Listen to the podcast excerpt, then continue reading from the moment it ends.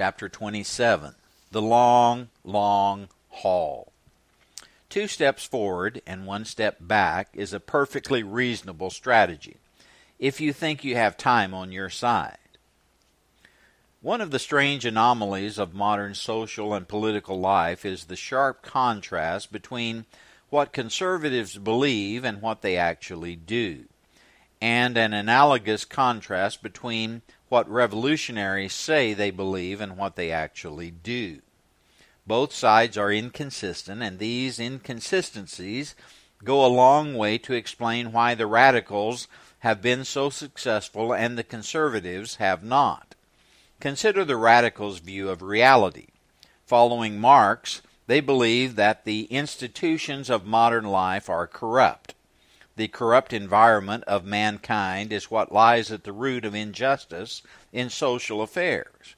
By reconstructing man's environment, they believe they can produce a fundamental alteration in the nature of man. All radicals share some version of environmental determinism.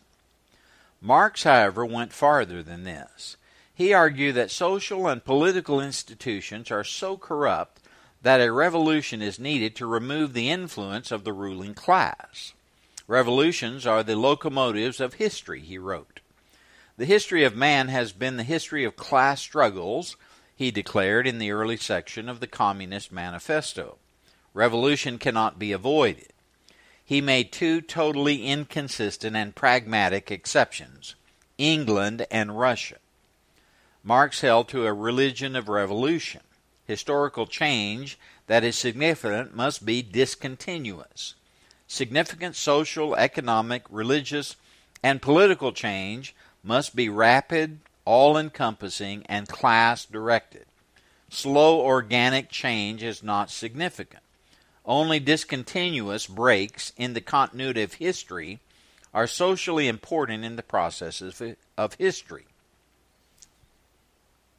This same philosophy was basic to the radicals of the French Revolution. It was against such a view of life that Edmund Burke wrote his classic book, Reflections on the Revolution in France, which he wrote in 1790, the year following the opening shots of the French Revolution. His argument ran as follows All meaningful social change is cumulative, the product of organic development. Society is an organic whole, with slow, steady development of its constituent parts. No revolutionary regime can maintain personal, local, and traditional relationships within a society. Any attempt to upset these relationships by force will lead to a rupture of society.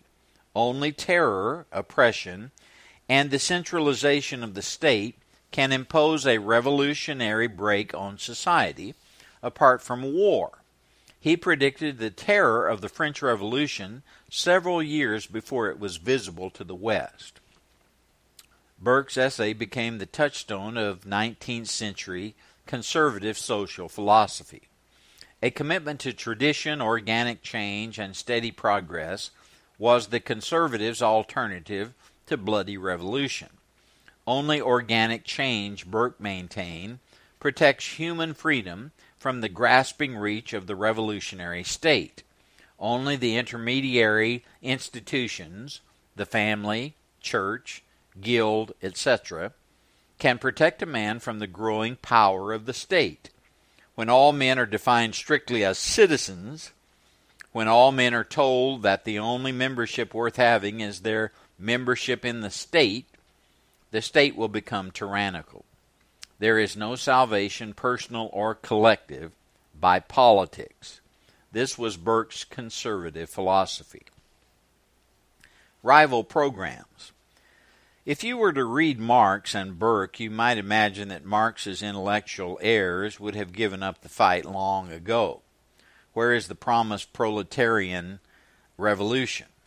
Marx wrote to Engels in 1858 that he feared that the revolution might come before he had time to finish his book, Contribution to the Critique of Political Economy, which was published in 1859. Not only did the proletarian revolution not come in 1858, we're still waiting for its arrival.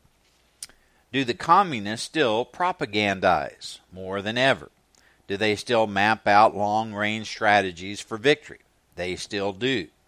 Are the Soviets devour, devoting huge budgets to military spending in order to outpace the West military machine? Sure, they are. Why do they do it? Shouldn't revolutionaries abhor the long term, steady, seemingly relentless task of building a revolution? Shouldn't they forget the whole thing and go home?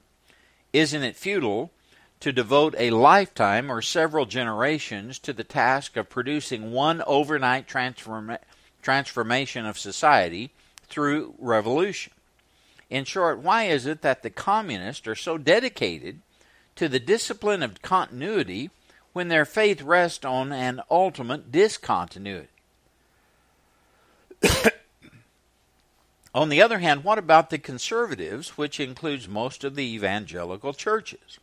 What is their program geared to? Generally, the conservatives hope and pray for a miracle, usually a political miracle, and since miracles are in short supply these days, a national political miracle. This means electing a president of the United States.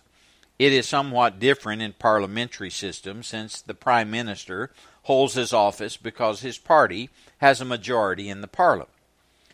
He is there because numerous local elections have put representatives of his party into office. But in the United States, the president may be, and often has been, a lone figure. The House and Senate can be controlled by a rival political party.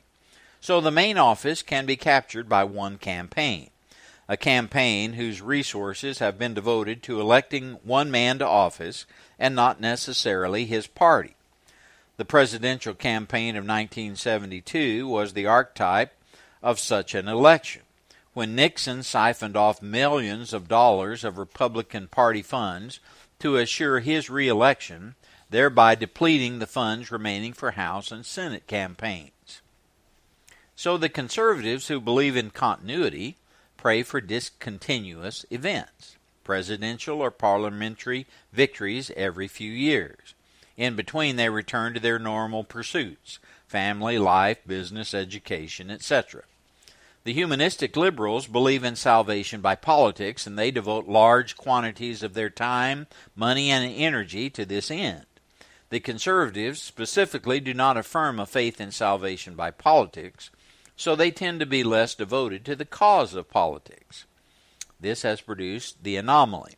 Liberals working for years to achieve a smashing political victory across the boards, and conservatives working sporadically, hoping for an occasional figurehead victory. The liberals staff the bureaucracies and the appointed positions even when a conservative wins the top office. The liberals have the experience and the dedication for politics. They have the ex- expertise to gain the offices, staff positions. Conservatives lack the trained, dedicated troops to carry through on an occasional political victory from grassroots to staff positions at the top. When conservatives gain a victory, they go home. They think they have done their duty for the year or even for the next four years. They turn away from politics, not having a great deal of faith in politics. The liberals never stop pushing, subverting, or infiltrating. They never go home. Conservatives, because they often have the support of the mass media, of actual vote and of actual voters, conservatives because they often have the support of the mass of actual voters on many issues are capable of electing men through the use of sophisticated direct mail techniques, but their victory ends the night the polls are closed and the ballots are counted. They can elect men, but they have not demonstrated any ability to lead. They have not followed through. Their ability is limited to the day of the election, not the crucially important ability of staffing the positions and carrying through a legislative program. In other words, if victory does not come in politics as a result of one act of will, the conservatives aren't that interested in getting involved. Their faith is not in politics, so the extent of their vision is limited by a single electoral victory. They preach continuity, but they act in terms of discontinuity. The liberals and radicals preach discontinuity and act in terms of continuity. The liberals have won. The logic of continuity. For which of you intending to build a tower sitteth down first and counteth the cost, sitteth, sitteth not down first and counteth the cost, whether he have sufficient to finish it? Luke 14:28. We have to face the reality of the cost. We believe in the continuity of work, yet we also believe that God intervenes in the lives and affairs of men. We believe in biblical law. We also believe in miracles. However, we are responsible for implementing the law. God is responsible for the miracles. The proper strategy, the proper strategy for Christian reconstruction is long-term discipline in every area of responsible action. We dig in early and steadily expand our area of influence. Where a person's heart is, there he will adopt a philosophy of continuity the, the farmer working his soil, the businessman developing a market, an inventor developing a working model. Here are examples of continuity. Since Christians are called into God's service, they must adopt a program of continuity in their primary area of service.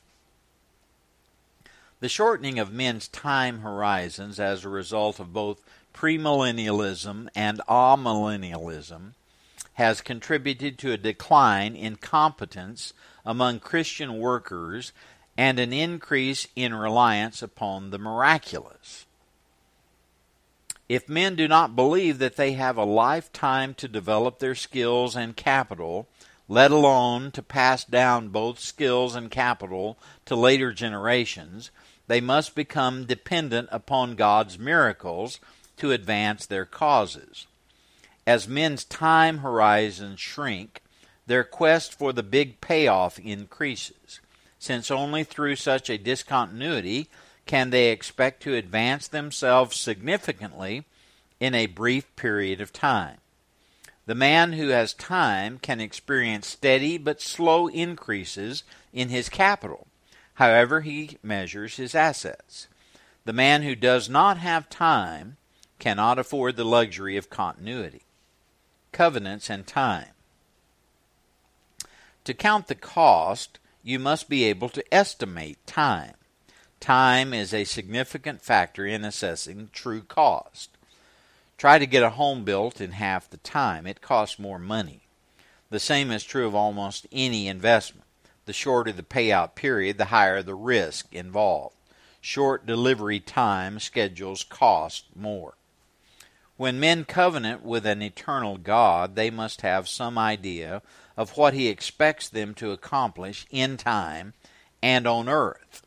They must estimate the kind of time horizon God has in mind for His covenanted community, including the sons and daughters of today's faithful remnant. The covenant stretches across generations. This is what gives significance to little triumphs they can accumulate over time to produce extensive results. The compounding effect requires time.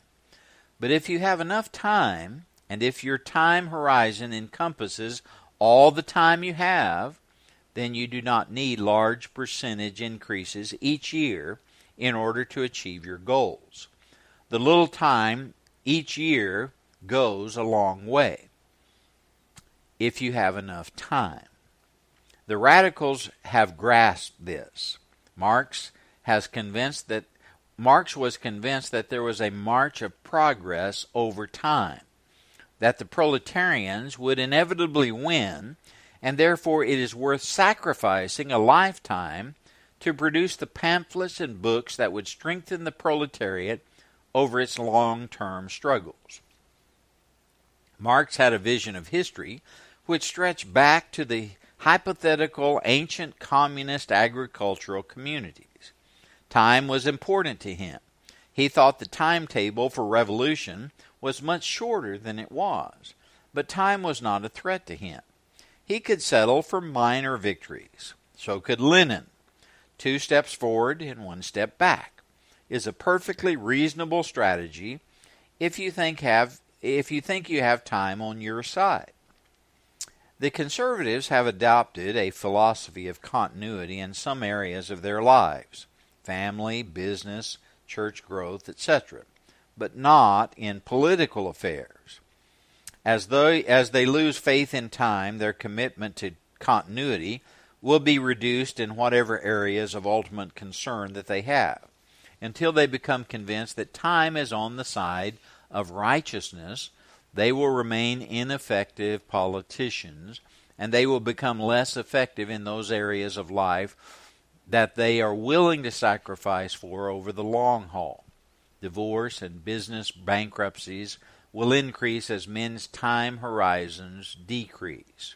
Men will not stick it out for the long haul. Conclusion Victory is not to the swift, but to those who recognize that they are in a very long distance marathon race. Who will go the distance? Those who see that time is on their side because they are covenantally subordinate to the God who controls time. They can have a valid faith in programs of continuity, leaving the miracles to God.